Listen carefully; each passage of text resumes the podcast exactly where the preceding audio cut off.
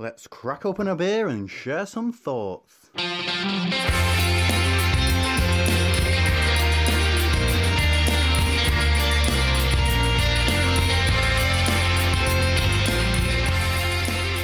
Welcome to Opinions, and this is a special show for us because what you're about to hear is Martin and I chatting with someone who has probably directly or indirectly had some sort of impact on your beer journey.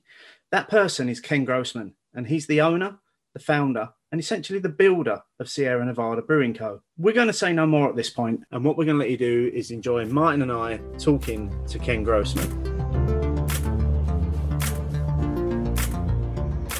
Well, thanks for having me on this morning or this evening for you guys. Without further ado, let's get straight into the first beer that we're, we're going to drink. And, and that is obviously, we can only really start in one place, and that is the iconic Sierra Nevada Pale Ale. So um, while Martin and I enjoy ourselves drinking this, Ken, tell us all about this beer. So uh, maybe a little bit of uh, of my background first. So um, I grew up in Southern California, and I was in a, a, a neighborhood with a bunch of kids, and one of my uh, best buddies uh, growing up. So from a very young age, uh, five or six years old, his father was a avid home brewer, home winemaker, home distiller, sake maker, um, mountain climber, cyclist, and um, actually a rocket scientist. He uh, worked for Rockwell uh, as a metallurgist.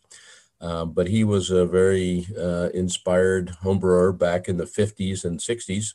And so I was around uh, his homebrewing on the weekends. He would always be boiling something up, and he had rows of fermenters bubbling. So from a very early age, I was, uh, I guess, a little bit immersed in um, the, the smells and sights of brewing beer. And I started to brew, um, well, 50, over 50 years ago now. Um, as a homebrewer, I sort of started out uh, sneaking batches in my closet um, uh, in my parents' home, and then uh, continued to sort of hone my uh, knowledge about brewing. I moved um, to Northern California in 1972, up to a little town called Chico, a college town. And I continued uh, to homebrew up there. And uh, a couple years later, I opened a homebrew supply store, 1976 and was a fairly serious uh, home brewer at that time. And went on a visit to San Francisco and saw Fritz Maytag, and then went up to uh, Sonoma, where New Albion had just opened up the first American craft brewery. And I decided uh, in 1978 I was going to sell my homebrew shop and write a business plan and open a small commercial brewery. Uh, we were fortunate that UC uh, Davis, the uh, university um, down the road had a brewing program. So they actually taught uh, brewing science and uh, had graduated a lot of brewmasters over the years. And uh, actually, with a, a, British professor at the time, uh, Dr. Michael Lewis, who uh, taught the program. And I went and studied down there, self studied, um, went and spent a lot of time in their brewing library and talking with uh, Dr. Lewis and the grad students and reading all I could and copying all the information I thought I would need to um, to learn brewing at a higher level of science. Uh, I had been um, studying chemistry in college, so I came from a chemistry and physics background. Um, I re-enrolled back in our junior college and took um, welding and refrigeration and business classes and electrical classes and um, a, a, bunch of skill building um, programs. Uh, it was a trade college as well, so they taught uh, a lot of those kinds of skills.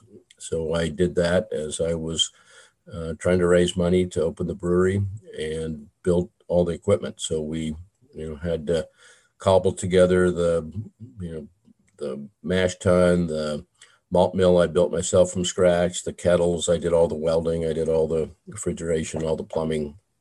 So that took uh, nearly two years. Uh, and by 1980, um, we had a, a small uh, 10 US barrel, so 300 US gallon batch uh, size brewery that was capable of brewing 1,500 barrels of beer a year. Uh, I had partnered up with one of my customers from the homebrew supply store And uh, we started brewing beer commercially November 15th, 1980. And as far as the pale ale goes, we um, we started actually homebrewing uh, our future pale ale recipe uh, months before we opened the brewery. We started brewing every week. So as we were building and, and constructing the brewery, we were also um, experimenting with different yeasts and hops and different formulations for the pale ale. And we had decided to enter the marketplace with three beers, uh, pale ale being our flagship. Uh, we had a porter and a stout. So we had three different beers. And the, the next year we came out with our uh, IPA celebration ale. And uh, then the year after that, Big, Bigfoot. So we uh, introduced uh, some of our current classic beers um, back in 1980, 81. Um, so the pale ale, um, we wanted to focus on a American uh, pale ale, not a, a, British style. So we tried to choose a, a hop and a flavor profile that would be pretty unique and we focused on the Cascade hop, which was at the time uh, had been developed by Oregon State a number of years before, but hadn't really um, been embraced by too many brewers because of its unique flavor profile. It had a lot of pine and citrus, and most of the you know brewers and brewmasters of that era uh, were trained in Europe and Germany, or or at least used to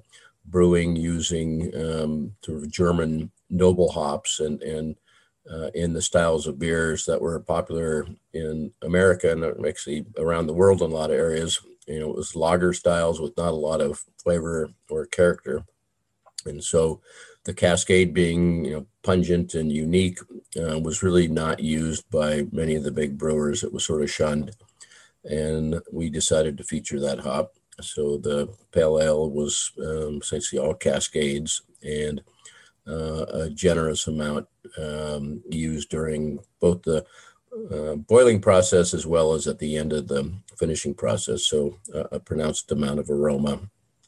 And if I think back to 1980, um, at least in America, uh, the beers were all very homogeneous in flavor, you know, all light lagers pretty much and all low in bitterness, uh, bitterness around you know, 14, 15 bitterness units at, at sort of the high end. Um, and our pale ale came in at 38, so it was a bit of a, uh, an eye opener for a lot of beer drinkers, and um, it sort of set us uh, a, a, bit uh, apart from the rest of the industry. We bottle condition, and we still do. So the pale ale has live yeast in it. Um, we initially did it out of necessity for a few reasons. One, we didn't have any tanks that could hold carbonation or pressure, and so we, you know, made our beer like we did when we were homebrewing. Um, and the presence of a little bit of yeast and fermentation when you package also helps control oxygen that um, gets into the beer during the packaging operation. And since we, at that time anyway, had fairly crude bottling equipment, um, we sort of needed to bottle condition to mop up any oxygen we picked up.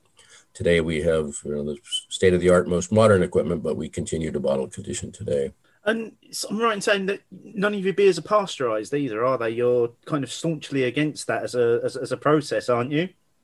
Well, in, in general, yes. Um, we uh, we have a little flash pasteurizer that we use for some of our barrel aged beers that uh, you know sit for a year in a used wooden barrel, a wine barrel or something, and, and they might might have some micro. So we we do a little bit for some of those specialty runs, but none of our regular um, production beers are pasteurized. And the first time you brewed the the, the pale ale, you say that was back in November 1980. Yeah. Um, what was the initial feedback like? Because wasn't didn't, didn't a lot of people think that it was a little bit too bitter, and and that it was something that they'd never really come across before? Yeah, so uh, to, to, be truthful, uh, we brewed a, a, stout November 15, 1980. So our very first batch of beer was five barrels of stout, and we had no intention on selling it. We were just wanting to um, sort of break in the equipment, and we figured uh, a, a, dark, uh, heavy beer would sort of cover the, the flaws we made on, on that first brew. But then we brewed pale ale a couple days later, and um, the first batch turned out okay. We didn't again didn't plan on selling it necessarily. It was sort of our test batch. Uh, we brewed a second and a third uh, quickly thereafter, and uh, the the third batch um, was good enough that we packaged some and gave it to friends and saying, you know, this is sort of what our pale ale is going to be like, and um, we brewed a fourth batch and it was a little different, so we didn't sell it. A fifth batch, so we actually dumped the first um, ten plus batches of beer we didn't take to market. Uh, but once we finally dialed in the recipe and got our fermentations consistent, um, we knew we could repeat what we did batch after batch. Uh, we started uh, selling it, and um, we uh, couldn't afford a, a, six pack carrier, so it was just single bottles of beer. And I, I remember um, walking down the streets with a, a, little ice chest and sampling the um, restaurant and bar owners and um, the majority of them hated it. Uh, thought it was way too way too flavorful, way too bitter, uh, way too hoppy. But uh, there were a number of people who said, "Man, this is great," and um, so we had a, a, a small loyal following. Um, I think I, I, like to say 95% of the people who tasted the first time um, didn't care for it, and 5% loved it, and that uh, 5% just continued to grow. And you know, today the whole beer scene is so different with um, you know IPAs at 60, 70, 80 bitterness units. Um, that our, our pale ale now is considered, uh, you know, an easy drinking, um, not overly hoppy beer in, in the landscape of today's IPAs and pale ales. I mean, what I do find about the pale ale is just the drinkability and the balance. Um, and I presume that's something you were always aiming for with it. How close to the beer that we're drinking in 2021 is it to the beer in 1980, notwithstanding the fact that your skills, technology have all improved. But if I had the opportunity to leap back to 1980, would I recognize the beer? Well, the um, recipe is the same. So we're using uh, you know, the same hops and the same um, bitterness unit level. And um, what has changed is the variety of barley. So back in 1980, we had a variety called Klages that was sort of the standard two row variety. Um, it had some agronomic issues, and so it got phased out, um, I think, in the late 80s. And that happens globally. There's, there's uh, uh, you know, a few heritage varieties that are still being grown, but the majority of barleys have evolved. Um, that probably doesn't have a dramatic overall impact on the flavor. So I would say if you tasted a pale ale today and one back in 1980, they would be very, very uh, close to the same beer. I have to admit, I don't know about you, Steve. I would love to be able to do that sort of side by side comparison of the 1980 version. There, there are some brewers um, who cryogenically freeze beers um, and then pull them out years later just for that exact reason, just to see if there's been a drift in the character of uh, their beer over the years. So people have attempted to do that, um, um, sort of uh, stop time uh, as far as the aging process and, and um, allow you to go back and, and taste from the past. The sci-fi holy grail, I think that one is. Yeah. I, I, take it that's not something you've tried to do, Ken. You, you, you don't uh, have no, a bottle of 1980. Uh, yeah, uh, certainly I wasn't thinking about it in 1980. No, I, I, have some beers from 1980, but I, I'm afraid they've been sitting on my shelf and they wouldn't taste so good today. Back back then, you obviously you obviously had a certain confidence in in, in your abilities and, and, and the beer that you was producing um, to, to have to have committed to it so early on as, as being obviously one of your three core beers but then to have gone out and essentially done all the legwork yourself in getting the brand out there and getting it known locally. Um, you were always kind of I suppose in the back of your mind knew that this was going to be a success no. no. those, those early years, it was touch and go. No, there was no, um, uh, you know, no guarantees that it was going to be successful or that we would be successful, for that matter.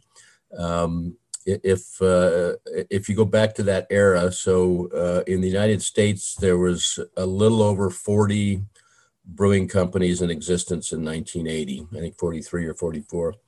Um, and that was it. That was all the big brewers, all the small brewers, all the the few of us who had started up in that era.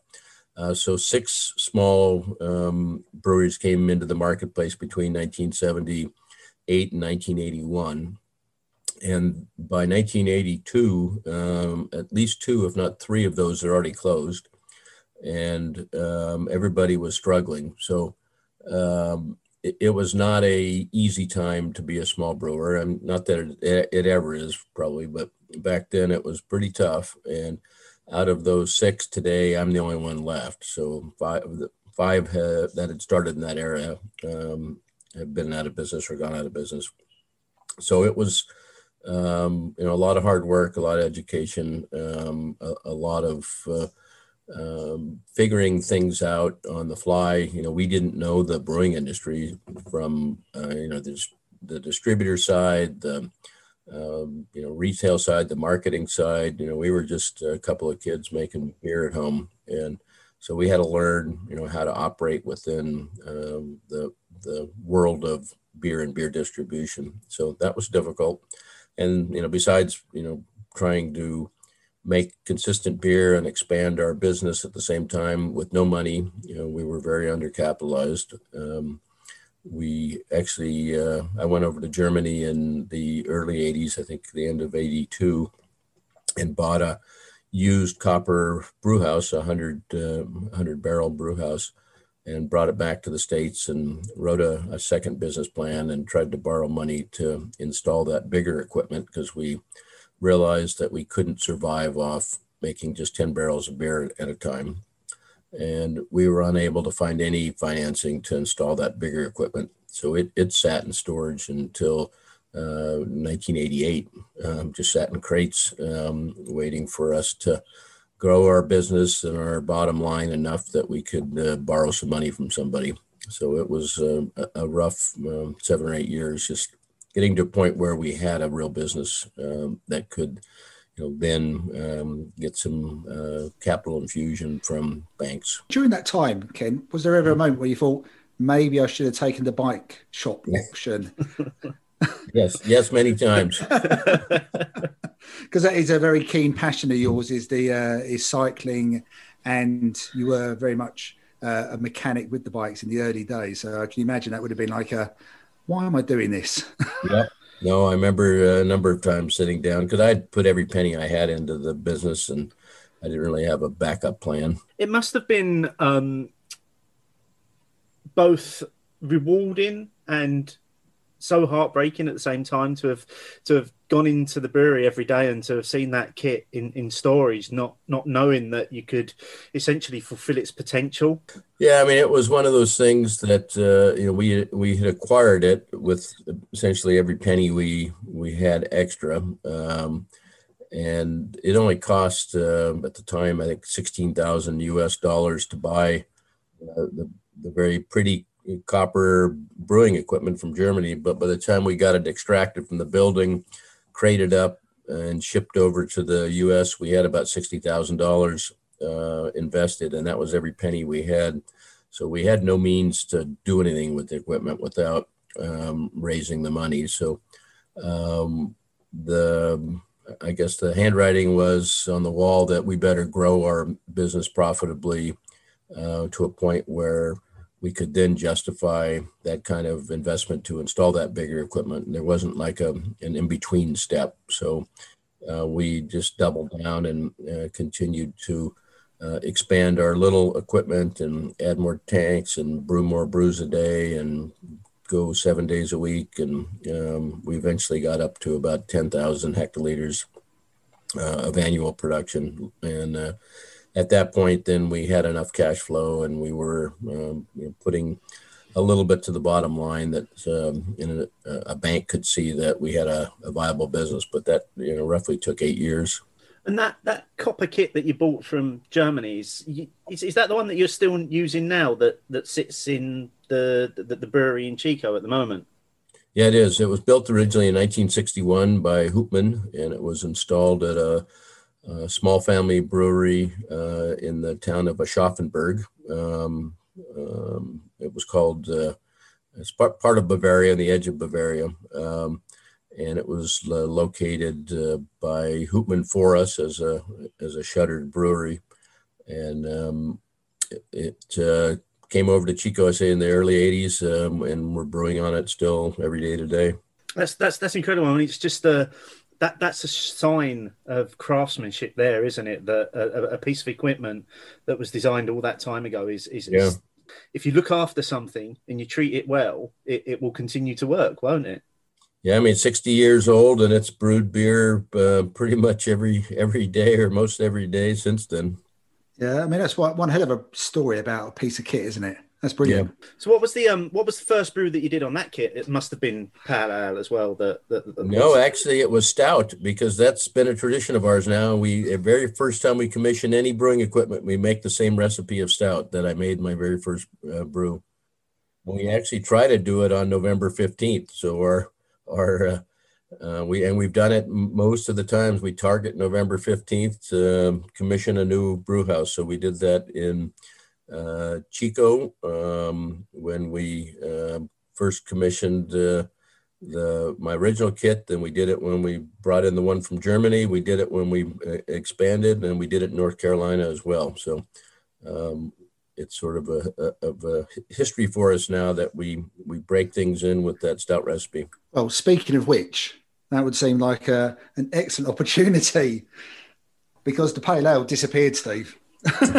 it, it always does. I've, I've, I've just got to say, Ken, it's it, it, as much of a of a pleasure as it is to sit here chatting with you. It's it's also a great opportunity to um thank you for brewing that that pale ale because it, it's been a beer that certainly for, for me has, has been a real part of, of, of my beer journey, more or less every step along the, the, the way. And I know a lot of our listeners as, as well have, have said in the past and very much relate to the fact that that was really their kind of craft beer awakening was the first time they tried Sierra Nevada Pale Ale, and and that has just been just those few moments of listening to you you talk about the early days there while enjoying your, your beer was was a real kind of bucket list moment for me. So Mm. thank you for that. I think Martin mentioned uh, balance, and, and that actually is one of the things we've uh, really tried to achieve, even when we make really hoppy beers, is, is trying to have them have a level of drinkability um, so that you can enjoy a second one or, or, or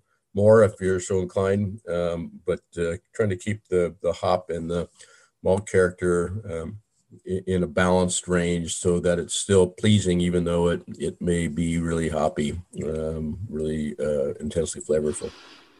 I think with uh, to echo what Steve said, I think with the pale ale, you definitely have achieved that over the years.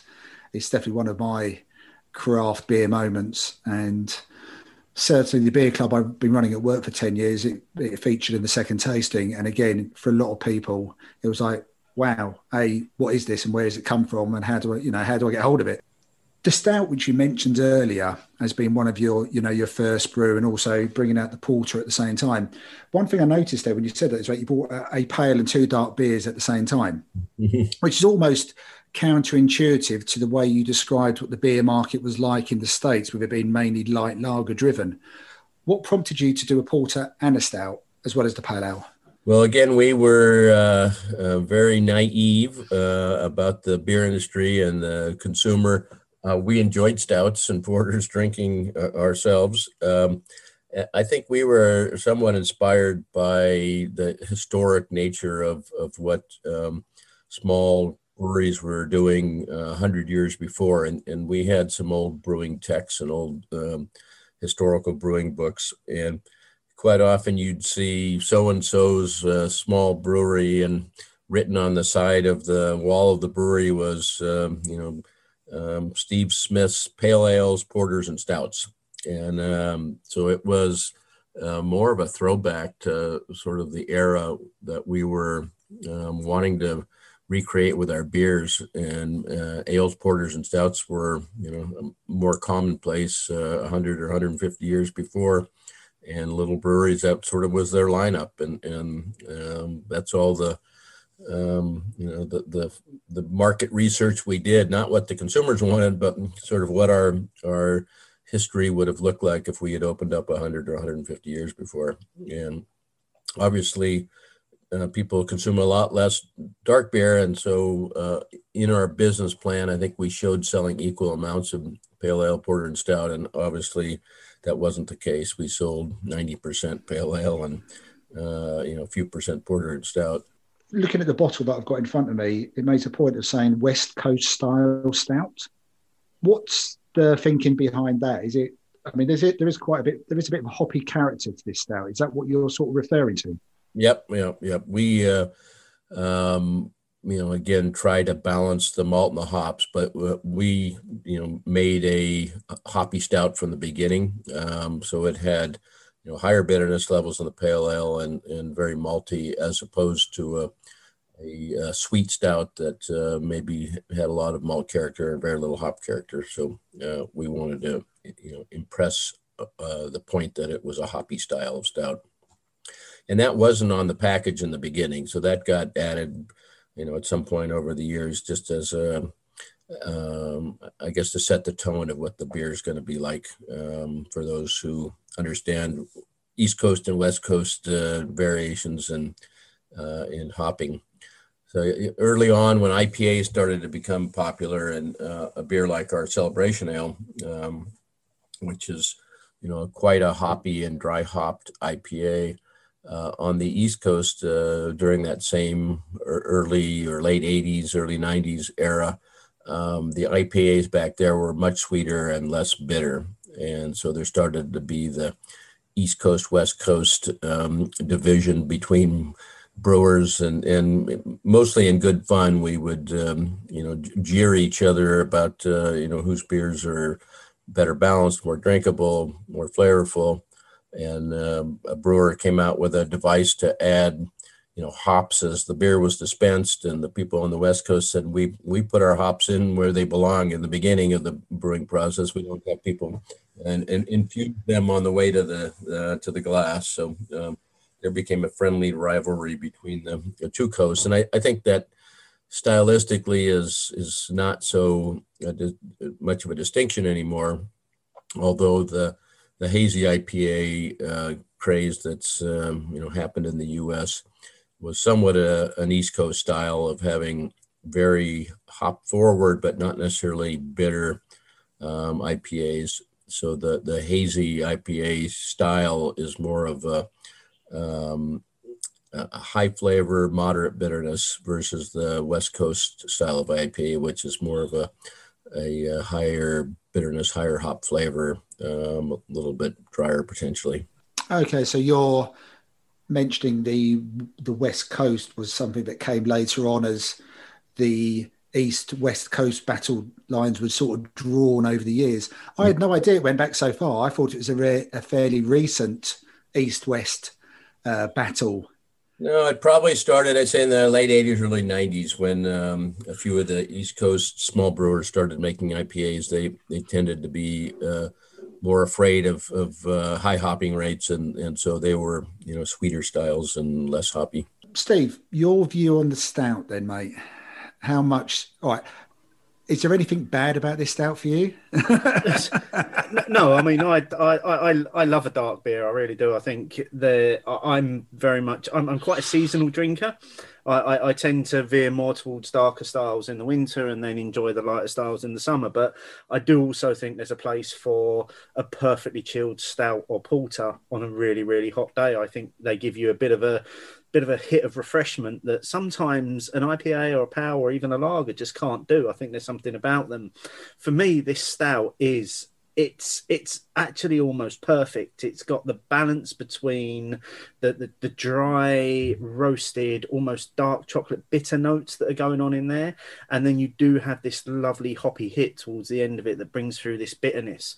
Um, again, though, I think I think the key thing for me is is that word that we've used a few times, Ken, and that's that's balance. That There's a, there's a certain balance to every single Sierra Nevada beer that that is just so prevalent in in, in your beers? Yeah, you mentioned uh, uh on a hot day um, a, a, chilled stout. Um, what's also actually um, quite drinkable is on a hot day a not chilled stout, and um, you, you, find you know stouts actually uh, in some very warm climate parts of the world, and because they don't have refrigeration often, and um, I've had our you know our stout unrefrigerated on a hundred degree day, and it's still quite um, drinkable. Whereas if you had a hot lager, uh, it, it, may not give the same kind of um, of quenching or refreshing as a as a, a room temperature stout does on a hundred degree day. And much much the same as the the, the PAL is is this again pretty much the original recipe that's being produced now.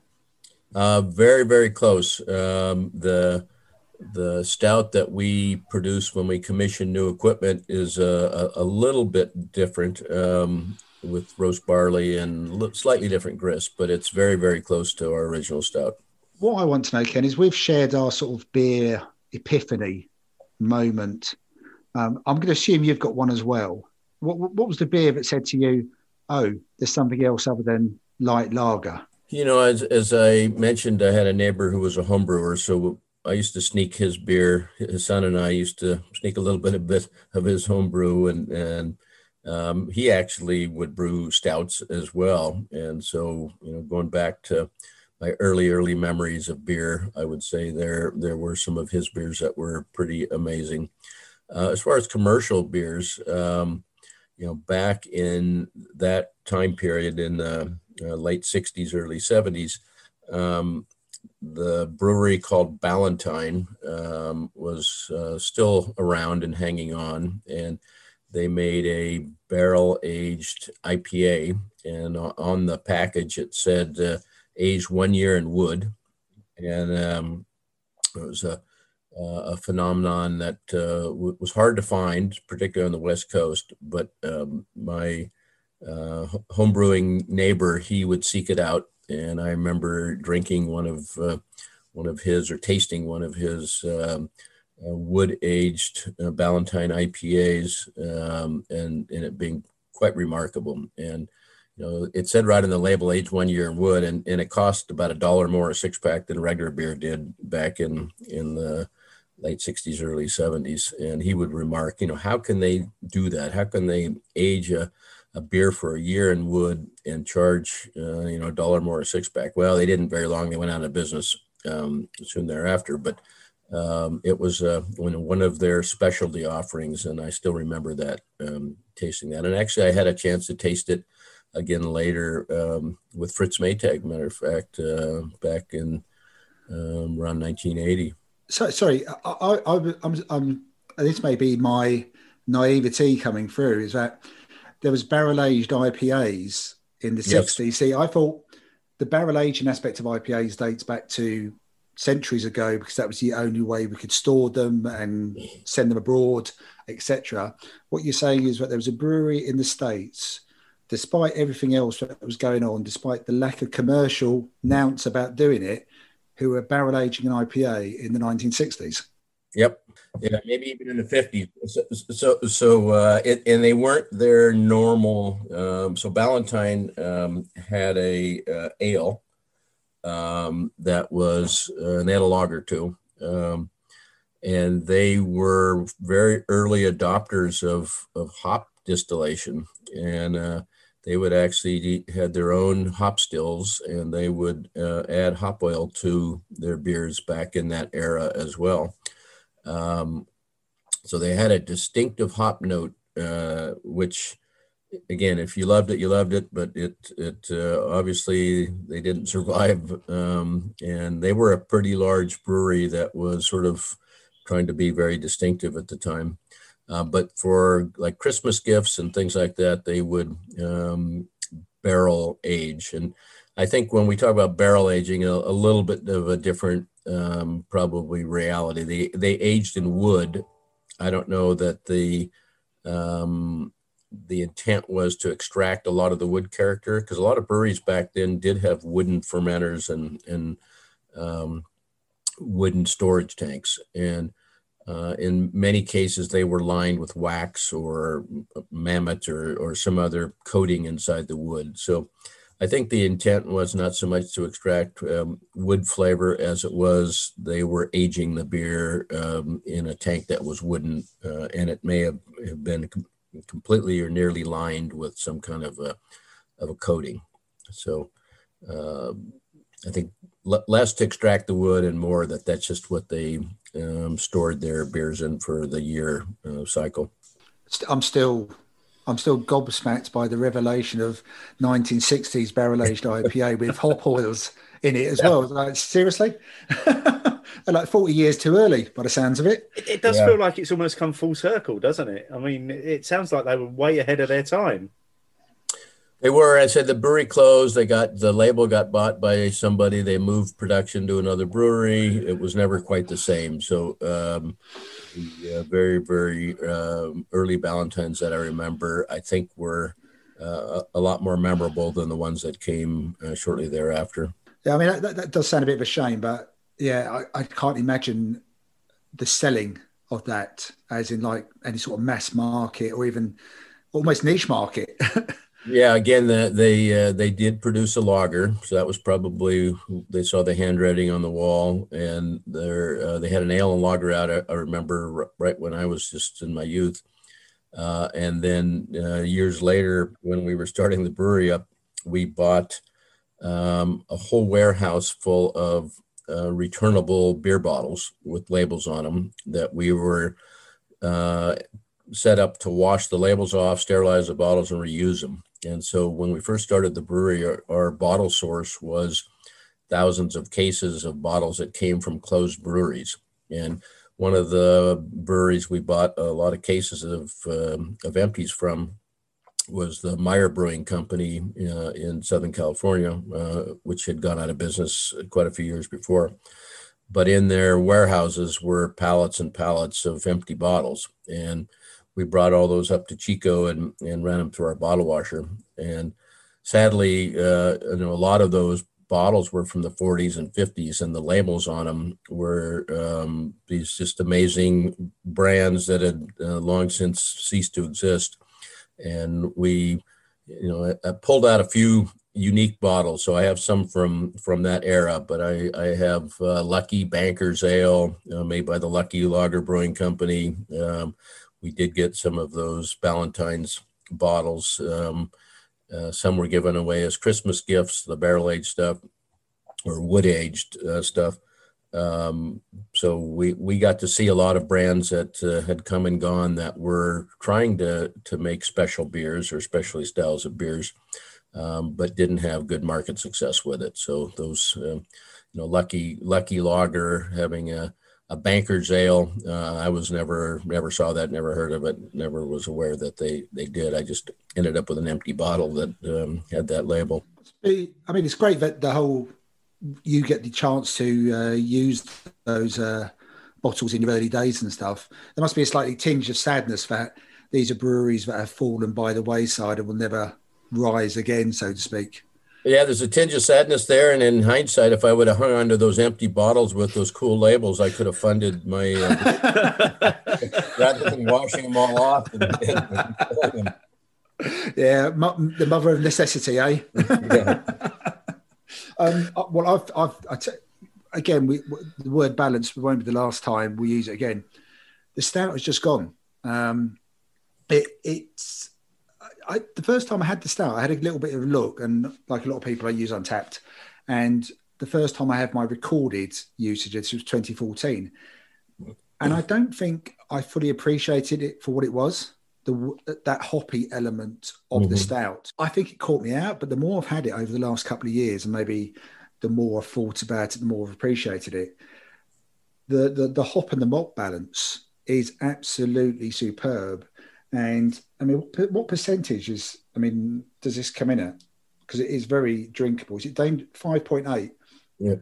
Okay. I mean, it's it's above maybe what people might class as sessionable, and I reckon you could sit in your bar in Chico and and have a few of those, and maybe pay for it later on. Especially when you follow it up with the next beer. you know, we we've uh, over the years produced a, a lot of different stouts uh, that don't get widely distributed. So we have some low alcohol stouts that we uh, have served over the years at our our uh, tap rooms in in Chico, North Carolina.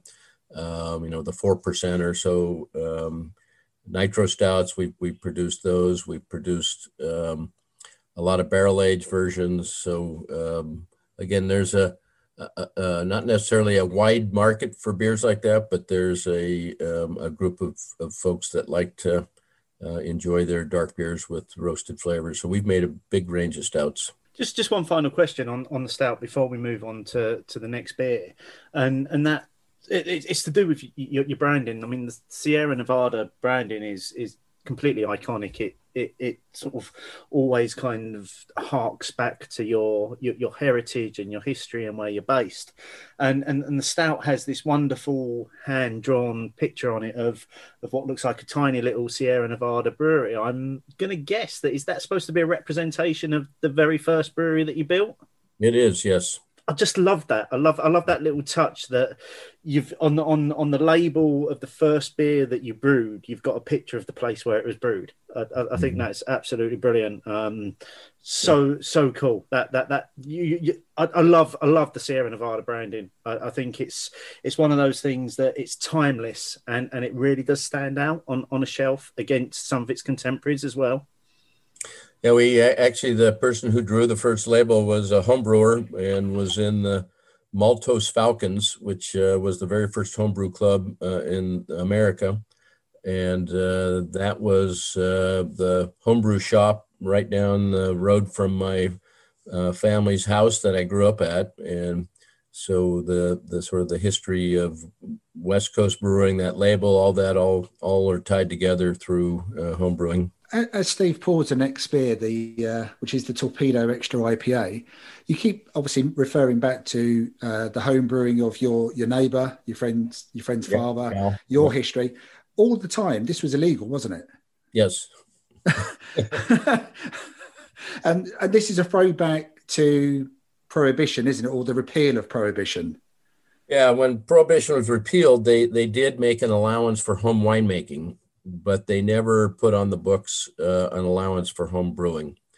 Um, I'm not aware of anybody ever being arrested for home brewing beer, um, but it was uh, not technically legal um, until oh, right about when we started uh, the brewery, I think 76, um, uh, when it became legalized. But it was uh, again not not something that was uh, a high crime and misdemeanor that you would get uh, thrown in jail for.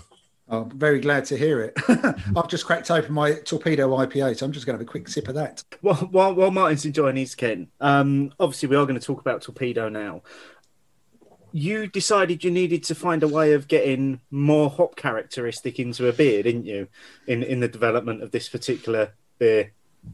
Yeah, so uh, I guess a little bit of history about the the torpedo. So the torpedo is both a, a device um, and it's a beer, um, and we have uh, had a number of brands over the years that have been dry hopped. And for the listeners who don't understand exactly what that is, it's um, you know infusing hops uh, into beer either during fermentation or after fermentation versus the normal use of hops, which has uh, historically been in the kettle. And so most hops get boiled, and they're boiled for a variety of reasons. One, it sterilizes them. Uh, two, it extracts the alpha acid and beta acids, the, the bitter fraction of the hop. And three, it uh, allows the hop oil um, to get um, volatilized and, and both driven off in some cases. Some brewers don't want a lot of some of the hop oils. Uh, there, there's literally hundreds of compounds uh, that go into a natural hop um, that are created um, during the growth of that hop. And so some brewers boil the hops to drive off the myrcene and some of the other volatile compounds that, that cause, uh, you know, a lot of those aromatic qualities that we love. Um, and dry hopping allows you to uh, infuse the beer with um, a lot of that aromatic oil, but not uh, convert or extract much of the bitterness. And so we dry hopped uh, Celebration in 81, our first year to brew that. We dry hopped Bigfoot in 82. Um, and we've dry hopped a lot of beers over the years. The uh, challenge with conventional dry hopping, and we still do it, a lot of it, is you, in our case, use whole cone hops and you put them in a big mesh bag and you secure that mesh bag in your aging tank, your your fermenter, and then you fill it up with beer, and uh, you allow that big tea bag to sort of steep in the beer for days or a week or so. uh, it's quite messy and labor intensive, and we can't put those kind of bags in all of our tanks. They're just not designed to take a, a bag through a manway door. And so we started experimenting with a way to dry hop differently. And we came up, um, we, we were experimenting with celebration ale one year and came up with a, uh, a, a, tank, a vessel that we could pack full of whole cone hops and then circulate the beer through. And so that we nicknamed the torpedo because it was a tall cylindrical vessel uh, with the dome top and bottom. And so we played around with that one year. And then the next year we came out with Torpedo the beer, which utilized a bunch of those torpedoes packed full of fresh cone hops and um, the beer circulated through it um, for a matter of days. So um, it's a process uh, a little less labor intensive, but when you're using whole cone hops like we primarily do, uh, they're still you know quite bulky and and a little difficult to handle um, both dry and wet. Um, so the, the the beer and the process, uh, the torpedo beer and the torpedo process go together. But we use the torpedoes to to do other dry hopping as well. I, I think the outcome is essentially a, a, another delicious beer. Um, It's it's a beer that actually takes all all of those characteristics and those flavors that you're used to from from a Sierra Nevada beer, and and it does just magnify them. Um, but particularly with the, the, the torpedo, what I find is you get this fantastic resinous quality about it. You, the, the, the pine, that that citrus finish on it, it's it's all there, but it's amplified.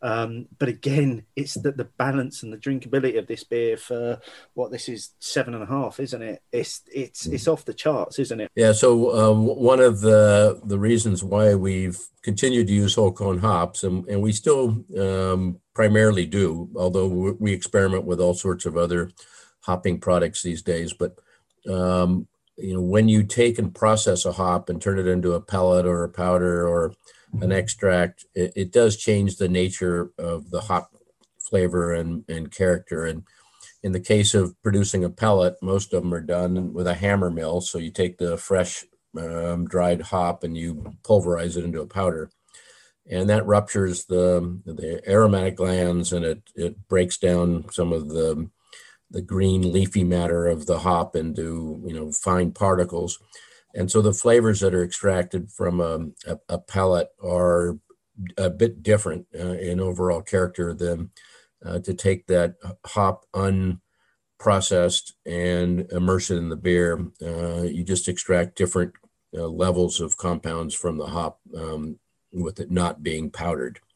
And so we, we find that uh, we can, you know, typically tell a dry hopped beer that was made with pellets versus one that was made with whole cone hops.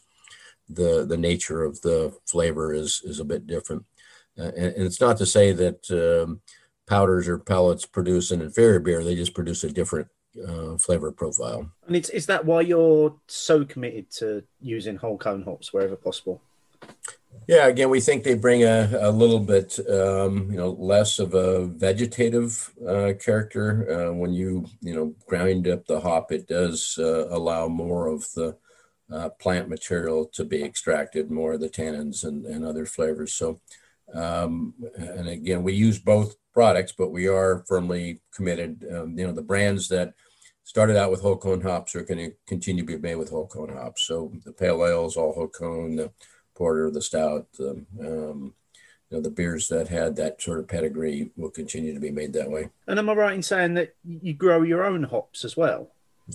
We have a uh, experimental uh, hop field and barley field.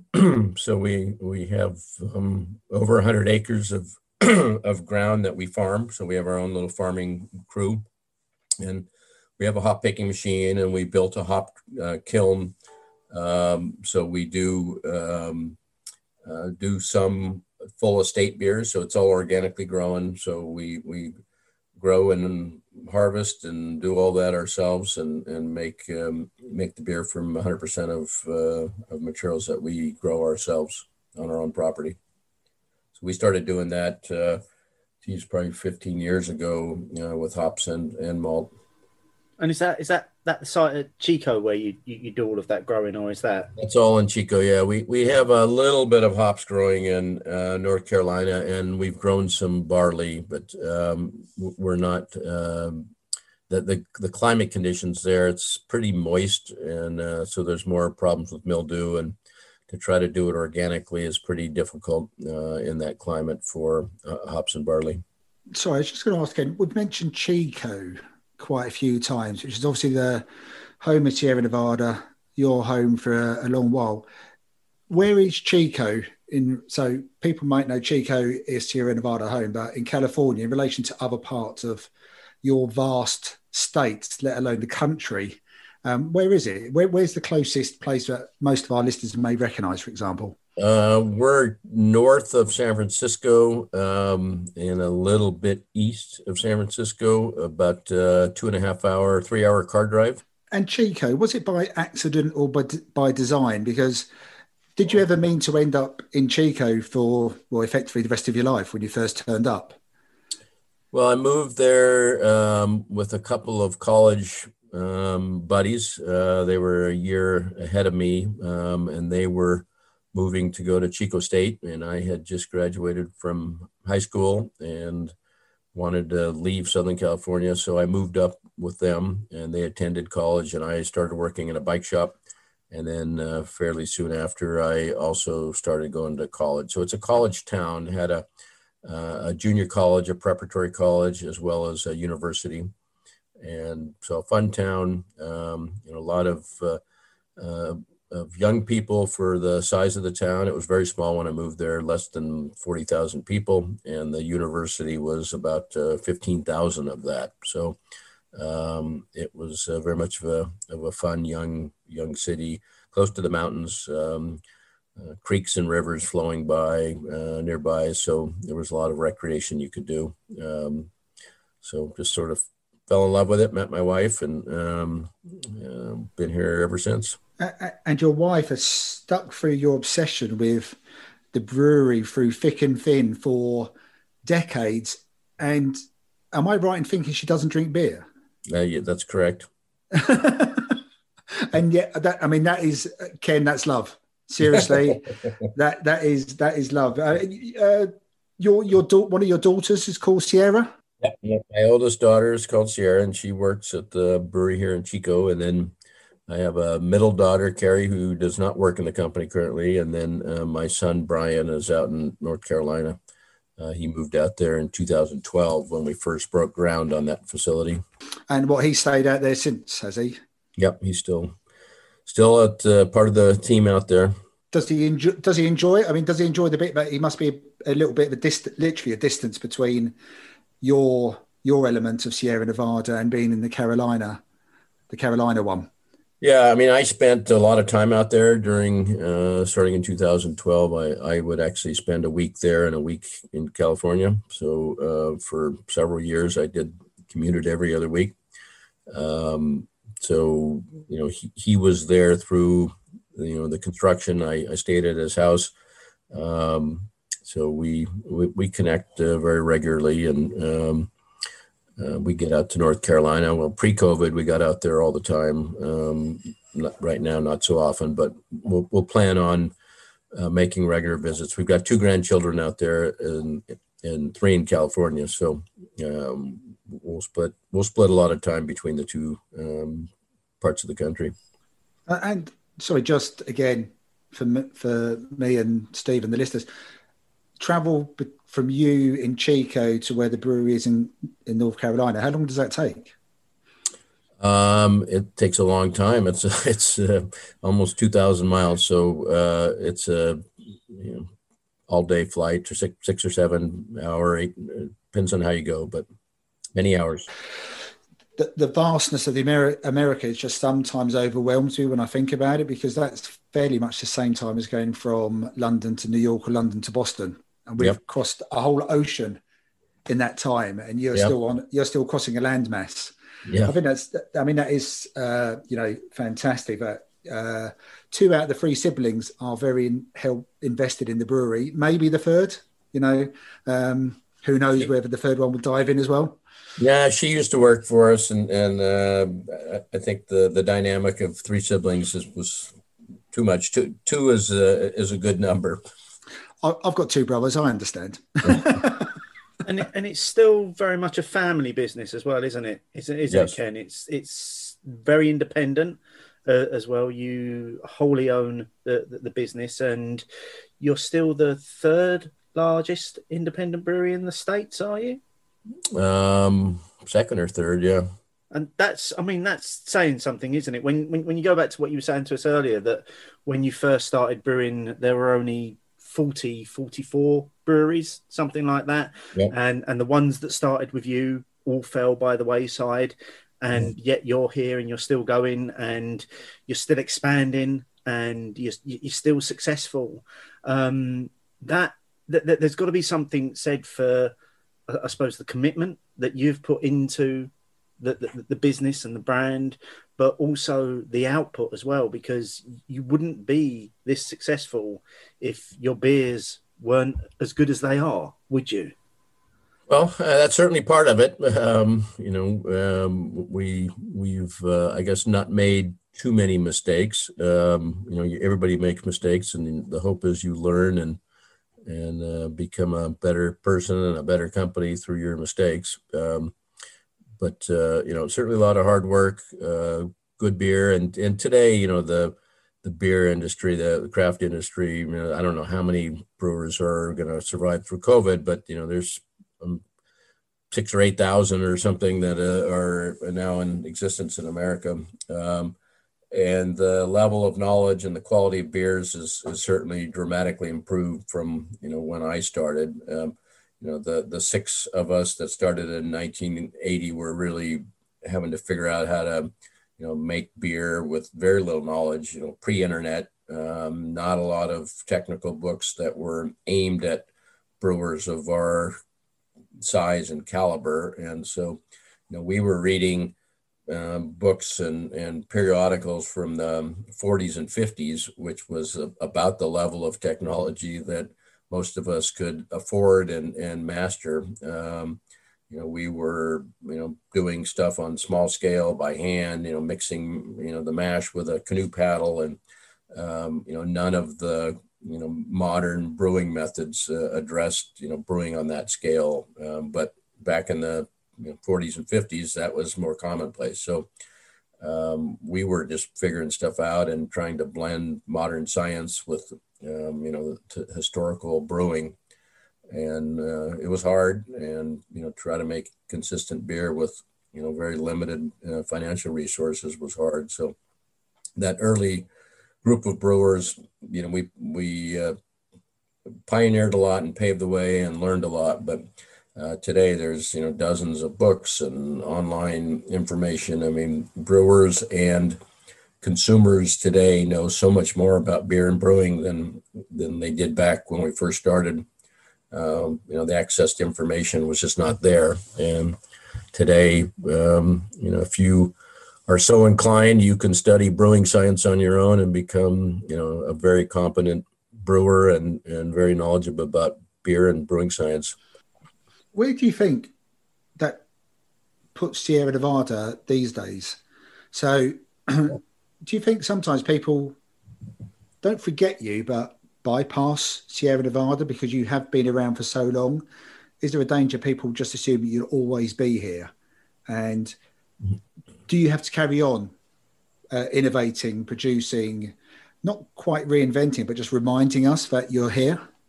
Most definitely. Yep. The consumer's got so many choices today. And, um, there's so much innovation happening in the beer space um, with some things that are amazing and some that are really crazy, but um, know, the consumer is is driving um, sampling and and driving the brewers to you know make bigger, different, stronger, um, weird concoctions, milkshake IPAs. Uh, you know the the the waves of uh, innovation are are pretty crazy at sometimes, but uh, I drank some uh, a number of milkshake IPAs yesterday, uh, a style I don't know if you've seen or heard or tried, but um, you know, just a crazy innovation of, uh, you know, lots of fruit puree and um, slightly sour um, um mash. Um, so the, the, the range of beer and beer styles today is, is phenomenal.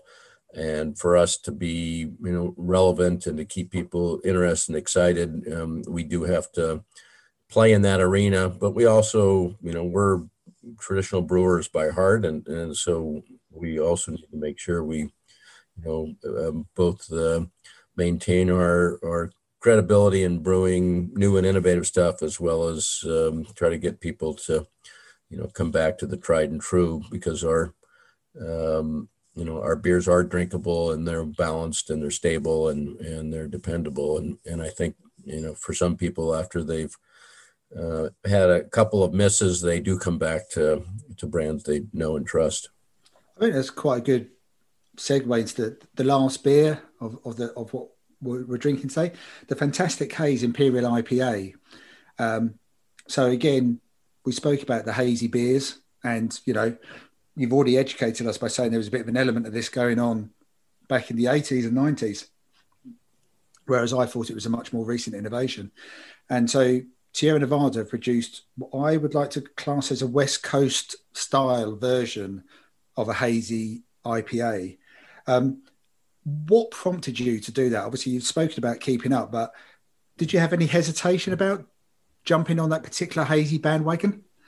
Um, yeah, so I guess to, to, go back in history, all of our beers were hazy back in the 80s. We, we didn't do it we didn't do any filtration. Um, we just uh, we didn't have any technology to do that. So uh, depending on the protein content of the malt and the you know the uh, the batch of of, uh, malt we got, some of our beers would be really hazy, some would be a little bit hazy. We'd get complaints about it, and we bottle condition, so we had sediment, and we weren't as good as uh, we are today in controlling the level of, of yeast in the bottle.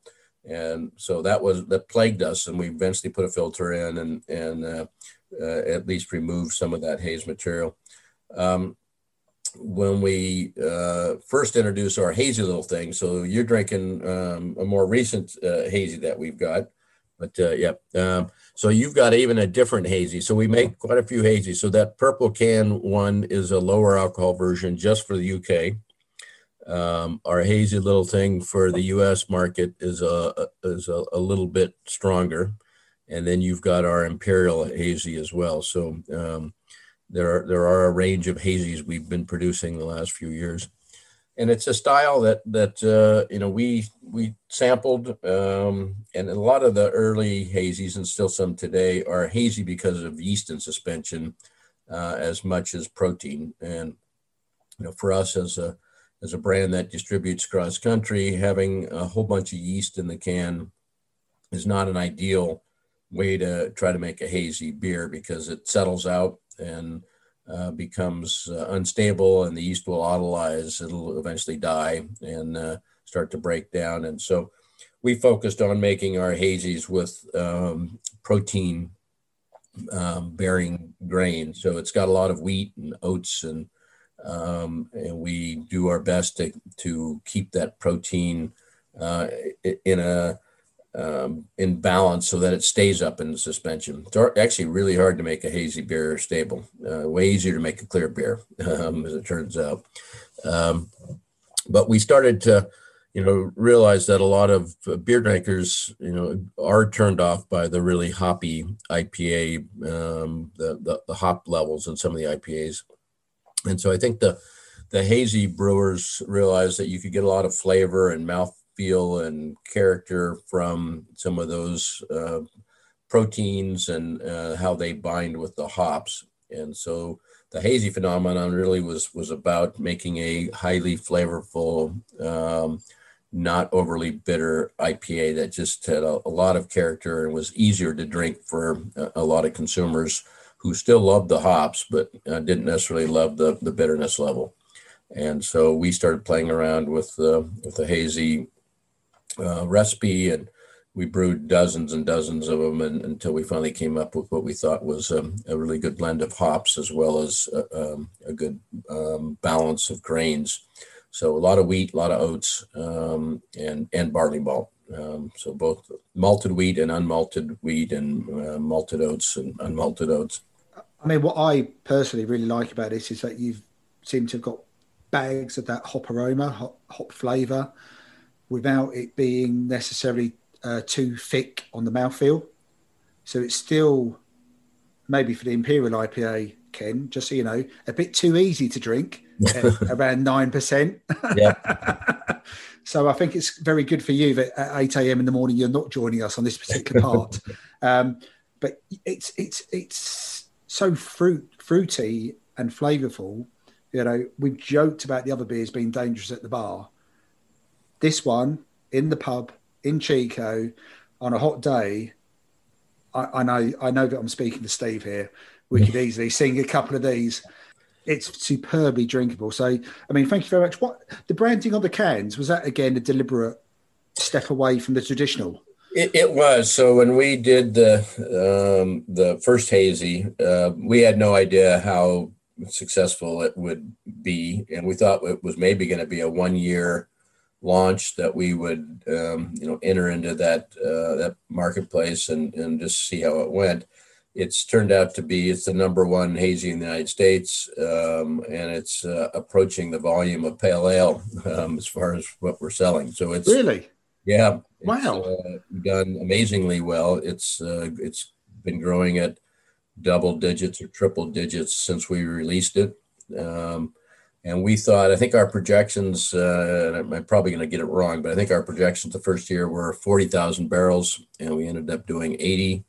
And um, the next year, I think we projected it was going to slow down, and we ended up doing you know, almost 200,000 barrels. So it, it, um, it, it's taken us by surprise how popular it is and became. Um, and again, I think it's because people are looking for a lot of hop flavor, but not necessarily uh, everyone enjoys the bitterness. So it's an alternative to a um, to a um, you know a, a, West Coast IPA in the way that uh, you're getting most of what people are looking for, and and I guess less of what some people object to.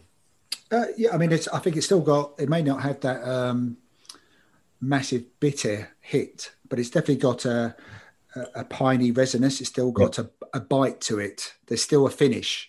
And sometimes with what I find with maybe some of the cloudier beers and some of the softer ones is that you don't really get a finish.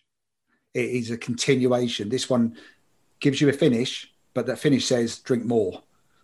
Yeah, it's it's actually you know these beers um, are incredibly expensive to brew and difficult to brew because they have literally pounds and pounds of hops per barrel. Um, so the the hopping is uh, triple or more quadruple what our pale ale would be. Um, but you're really trying to get the flavor extracted and not the bitterness. And so how you use them is quite a bit different. You you don't boil many of them. Um, so all these hops end up added to the fermenter. When the fermenter's in the middle of fermentation, we add a bunch, and then we add more after fermentation uh, when the beer's aging. So we're utilizing just an incredible amount of hops, but using them really just to extract the uh, the nuances of flavor rather than the bitterness. I'm just going to sip for a little moment. I'm just going to sip for a moment and then fall back. and all that Ken will see on the screen is my feet in the air. just just while we're drinking this, Ken, you've you've, you've mentioned it a couple of times, and, and, and there's no avoiding it really. Um, the last year has been really difficult for everybody well, worldwide. Um, how has um, COVID impacted on Sierra Nevada?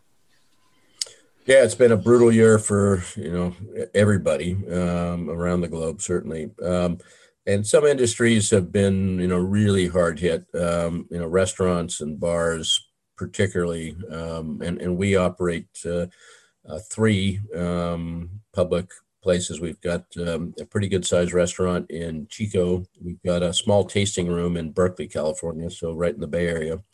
And then we've got a, a large um, restaurant uh, pub in North Carolina. And all those closed just about a year ago. And we have not opened them up to the public since. Um, we've kept them closed. We have done some food to go and takeout out of the Chico and, and uh, Mills River, North Carolina locations to uh, at least keep some some business going. Um, but we lost, uh, you know, 95% of that part of our business, and the um, the whole uh, on-premise part of our business, which was um, nearly a quarter, that went away uh, almost overnight as well. And so uh, we took a dramatic hit, you know, when when all the restaurants and, and bars were forced to close across the country, uh, or most all of them anyway. Um, you know, that part of our business just went to zero. So we pivoted as quickly as possible. There was increased demand for uh, product in cans, um, and there immediately became a can shortage. Uh, because that was happening, you know, across the, the industry that, um, you know, draft beer was, was not a thing anymore and everybody was going to cans or bottles. So, uh, you know, we shifted uh, our teams and we, you know, tried to uh, secure supplies to keep, keep business going. Um, the pantry loading, the buy-in that, um, you know, a lot of people started stockpiling and, and, and uh, toilet paper and beer and, other other essentials were uh, cleared off the shelves pretty quick. Um, and so we, uh, you know, had a surge in, in that uh, package product. Um, and, you know, we had to sort of remobilize our teams. We, we tried to find work for all of our restaurant uh, folks. And we have, you know, we had groups that were doing concerts and uh, beer festivals and all those other uh, uh, public events got canceled. And so we uh, had nearly 400 people displaced out of our company. Um, and we found, uh, you know, jobs um, around the brewery and, um, you know, tried to keep most everybody going. But it's been a, you know, pretty difficult year and we're, you know, now starting to see some light at the end of the tunnel, but it's, um, you know, it's going to be still quite a few months. I think we're we're starting to try to pick a date when we're going to open our restaurants again to the public, um, and it, will be in the next uh, hopefully the next three or four months that we'll open those back up again. Um, you know, we have to do it safely for our our team members and for the public. Uh, we uh, in North Carolina, it was a hugely popular site, and we would get um, nearly three quarters of a million of visitors uh, through the brewery a year. And so, just the exposure to our production team members and and um, you know our operations um, caused us to you know not really want to uh, expose um, you know that many people to the potential to get sick and so we you know we've shut down tours and uh, hopefully we'll, we'll get to a point we can open that back up again.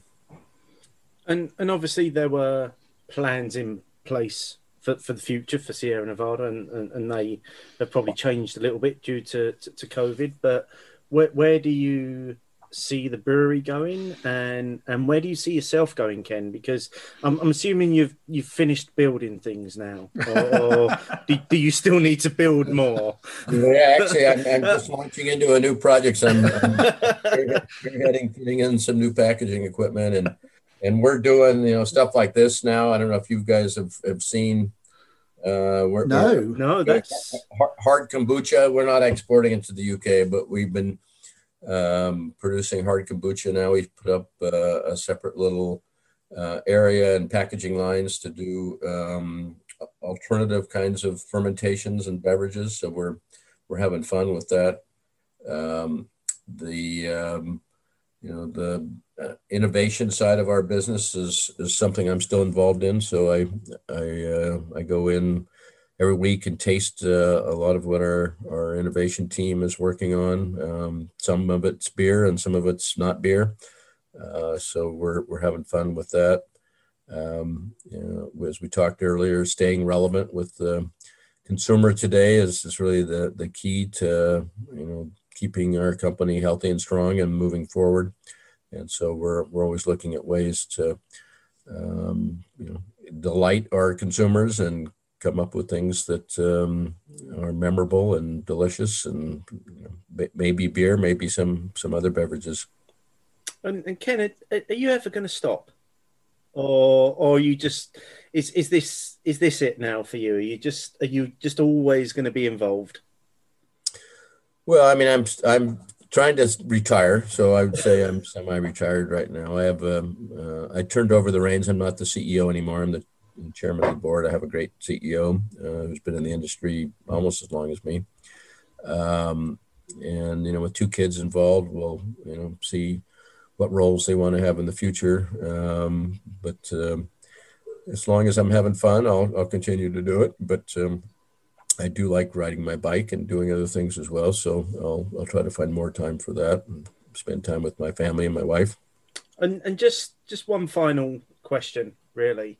If if there was a single beer uh, other than one of your own that you wish you could have brewed, which which, which is that beer?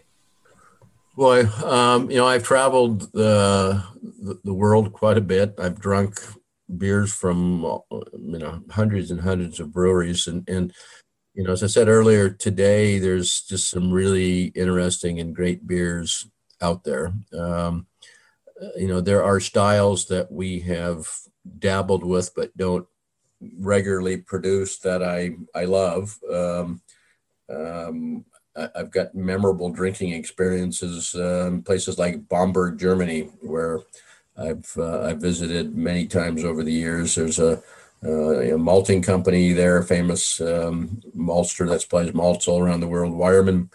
Um, but there's a uh, you know the smoked beers, Rauch beers that um, um, I've had some of my most memorable times sitting in, in some of the pubs in Bamberg drinking um, smoked black beers, smoked over alder wood. Um, um, so I, I wouldn't say there's um, there's one beer that I would wish I had produced. There's beers that I have marveled over the the setting, the friends, the experience. Um, you know, I've traveled in Belgium and drank some great beers with monks. I've um, I've traveled uh, to Czechoslovakia and drunk some um, you know really made well made pilsners. Um, so um, I'm not going to pick one. I'm just going to say it, it, has a lot to do with the, the friends you're with and and um, you know a style of beer that you know lends itself to the occasion.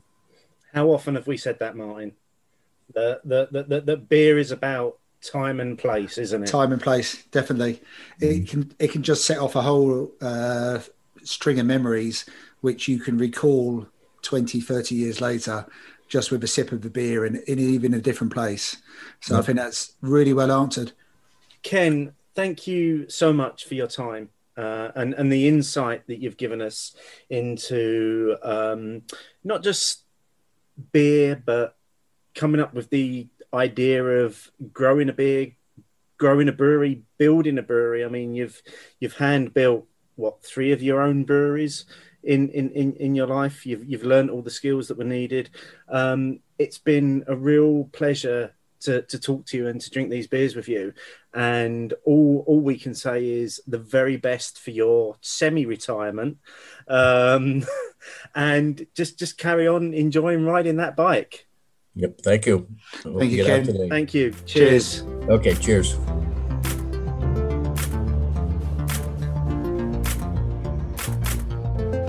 Well, mate, wasn't that just the most amazing afternoon that we've had? Oh, it was amazing. Uh, it wasn't just amazing. It was. I wish we could have just carried on for a lot longer, just chatting. When I say chatting, listening to Ken, I could have sat there all afternoon drinking a wide range of Sierra Nevada beers, just listening to Ken tell me about 40 years of it.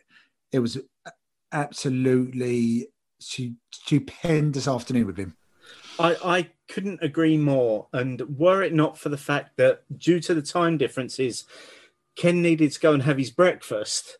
Um, I, I, think probably you and I would have carried on for, for, for many, many hours. Yeah, much to his uh, pain, we would have carried on. Um, you know, he, bless him, he was drinking coffee while we were tucking into Torpedo. I, I, know it's and, and and that's just mad. But I, I think one of the things we've got to thank for this is is is, is you, know the world that we now live in, and you, you, know the fact that I've said this before that the Zoom has just made the world a little bit smaller. And, and we've been able to connect with people that we would never have thought that we've been able to connect with. And obviously, for both you and I, Sierra Nevada have a very special place in our beer journeys. But it's not just us; it's it's many others as well. Because we did recently ask a question um, on the opinions polls in terms of is there a single beer that has had the biggest impact of your on your beer journey and there were a lot of people that came back with sierra nevada pale ale so beer bear at yogi beer 81 said sierra nevada pale ale changed what i thought beer could be completely. Alan at alan pierce said sierra nevada pale ale probably got me going. Thought it was great. Then i had torpedo. Wow. From Johnny Beer Boy at Johnny Beer Boy. Entirely cliche, but Sierra Nevada Pale Ale. I decided to try it as it was one of two for a five off at my local where I drank exclusively Carling. And after those first two bottles, all I wanted to do was find more beer like that. And here I am, 10 plus years later. And finally, from Pete McCary, Sierra Nevada Pale Ale, without a shadow of a doubt and and that's not just us, is it, mate? There are so many people out there that have got this affinity with Sierra Nevada, particularly the Pale Ale, but also with all of the beers that they produce. And I, I think the discussion that we had with Ken there just just highlighted the the, the passion and the, the, the fact that essentially he's poured his entire life into this brewery, hasn't oh, he? His life, his essence, his soul. I mean, you know, he was talking about, you asked him at the end, what are his plans? And he's talking about semi retirement. And it appears his version of semi retirement is to work a 10 hour day. He, him, him and his family are invested in this company. The com- I'm not even sure he looks at it as a company, so to speak. Uh, that's probably the wrong way of describing it, but it's it's a family, yeah, isn't it? It's a family. It's his essence it's like that Ready Brek glow almost. It just encompasses the whole uh, experience of it. And for as far as I'm concerned, long may it continue. And you know, if him and his family can carry it forward and bring more of the family into it, and they carry on bringing out those classic core beers, but carry on in you know making new ones like the fantastic Haze Imperial IPA, then brilliant bang on, Ken. You are still on it, mate. Absolutely. And we're so grateful that Ken gave up his breakfast time to, to, to spend with, with, us, talking to us about the, the, the, beers and his journey in the brewery. And, and, and for me, the, the key thing there is that Sierra Nevada's approach to brewing and the benchmark that the Pale Ale has achieved is truly unrivaled in brewing. I, I can't think of anything else that is up there with it. Um, but don't just take our word for it. Cheers. Hey guys, it's Russ from Amity. So the simple fact of it is, without Sierra Nevada Pale Ale, we wouldn't be into craft beer in the way that we are. It was certainly one of the first beers that I picked off the shelf in the local supermarket, and that it wasn't a traditional English ale or English bitter. And the sheer fact that it tasted and smelt amazing and so different to anything else around at the time meant that it it just got me curious about what else was out there. And from there, it led to Anchor, to Thornbridge, to Brewdog, and obviously the rest is history. I think without Sierra Nevada Pale Ale, it's likely that we wouldn't have set up Amity. You know, our, our Sunnybank US Pale Ale, it's an ode to Sierra Nevada Pale, and beers like it, of course. You know, that classic US hops, the classic balance of malt and citrus.